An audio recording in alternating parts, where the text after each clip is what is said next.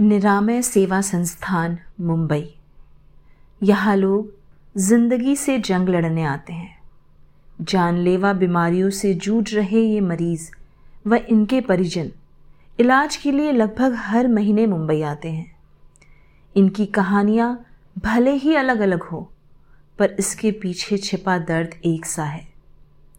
इन मरीज़ों के परिवार वालों के पास इस महंगे इलाज के लिए पैसे नहीं हैं। कैंसर, जिसको कभी राज रोग कहा जाता था, वो आज उन लोगों की ज़िंदगी को भी क्यों प्रभावित कर रहा है जिनके लिए दो जून की रोटी कमाना भी जद्दोजहद है।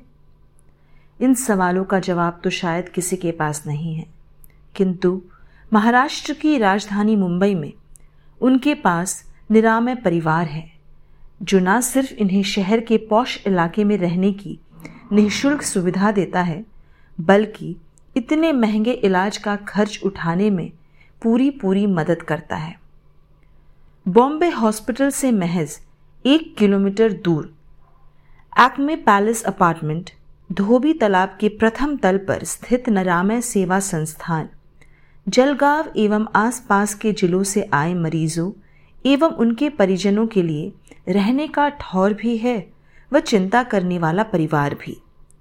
संस्था का प्रबंधन संभाल रहे संघ के स्वयंसेवक चेतन जी बताते हैं, यहाँ आए मरीजों के लिए कार्यकर्ता डॉक्टर से अपॉइंटमेंट लेने से लेकर अलग अलग टेस्ट करवाने व फिर इलाज होने तक हर कदम पर उनके साथ खड़े होते हैं।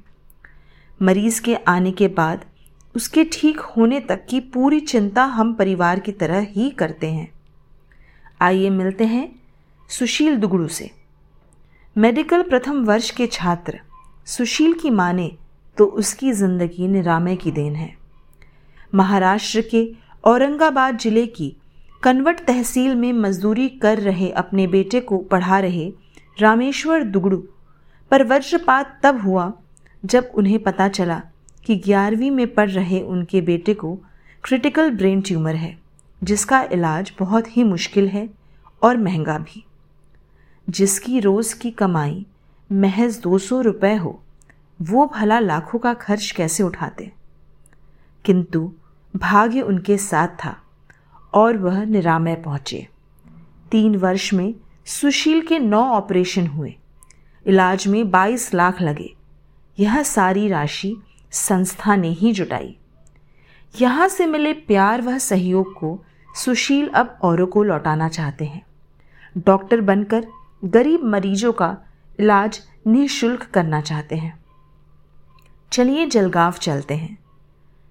पचहत्तर वर्ष के मधुकर दगड़ू को जब आप शहर की सड़कों पर ऑटो चलाते देखेंगे तो आपको विश्वास नहीं होगा कि महज दो वर्ष पूर्व जब वो निरामय पहुँचे थे तो पैनक्रियाज में कैंसर के कारण उनका बचना भी मुश्किल था। यह उनका सौभाग्य ही था कि उनकी मुलाकात निरामय के पूर्णकालिक कार्यकर्ता सोमनाथ पाटिल जी से हुई। उनका इलाज लगभग दो वर्ष चला। उनके स्वस्थ होने तक यहाँ के कार्यकर्ता परिवार के बड़े की तरह पूरा समय उनके साथ रहे।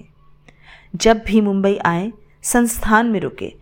इलाज में लगने वाला खर्च भी निरामय ने सरकार के माध्यम से जुटाया। ऐसी अनेक कहानियां इस परिसर में बरसों से लिखी जा रही हैं।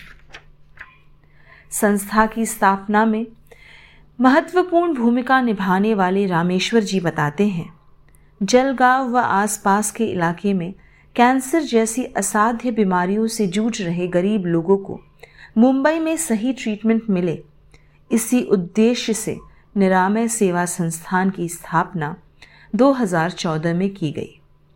संघ के तत्कालीन क्षेत्र प्रचारक मुकुंद राव पणशिकर जी की प्रेरणा से एवं तत्कालीन स्वास्थ्य मंत्री गिरीश महाजन के प्रयासों से अस्तित्व में आया निरामय सेवा संस्थान इन मरीजों के लिए किसी वरदान से कम नहीं है। दो हज़ार चौदह से अभी तक मुंबई में हजारों की संख्या में साधनहीन मरीजों का सहयोग निरामय के माध्यम से हुआ है।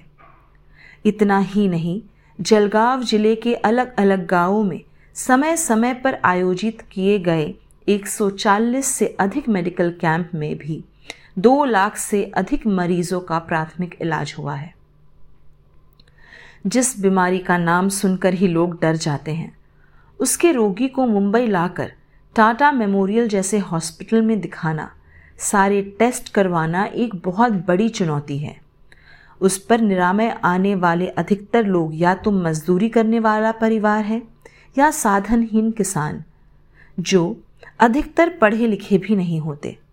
ऐसे में यहाँ के कार्यकर्ता, उनके सहयोगी, मित्र व गाइड तीनों का काम करते हैं।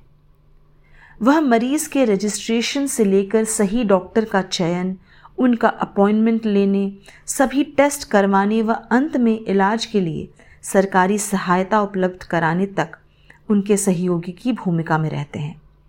इतना ही नहीं, ज़रूरत पड़ने पर घर छोड़ने के लिए गंभीर रोगियों के लिए संस्थान फ्री एम्बुलेंस भी उपलब्ध कराता है।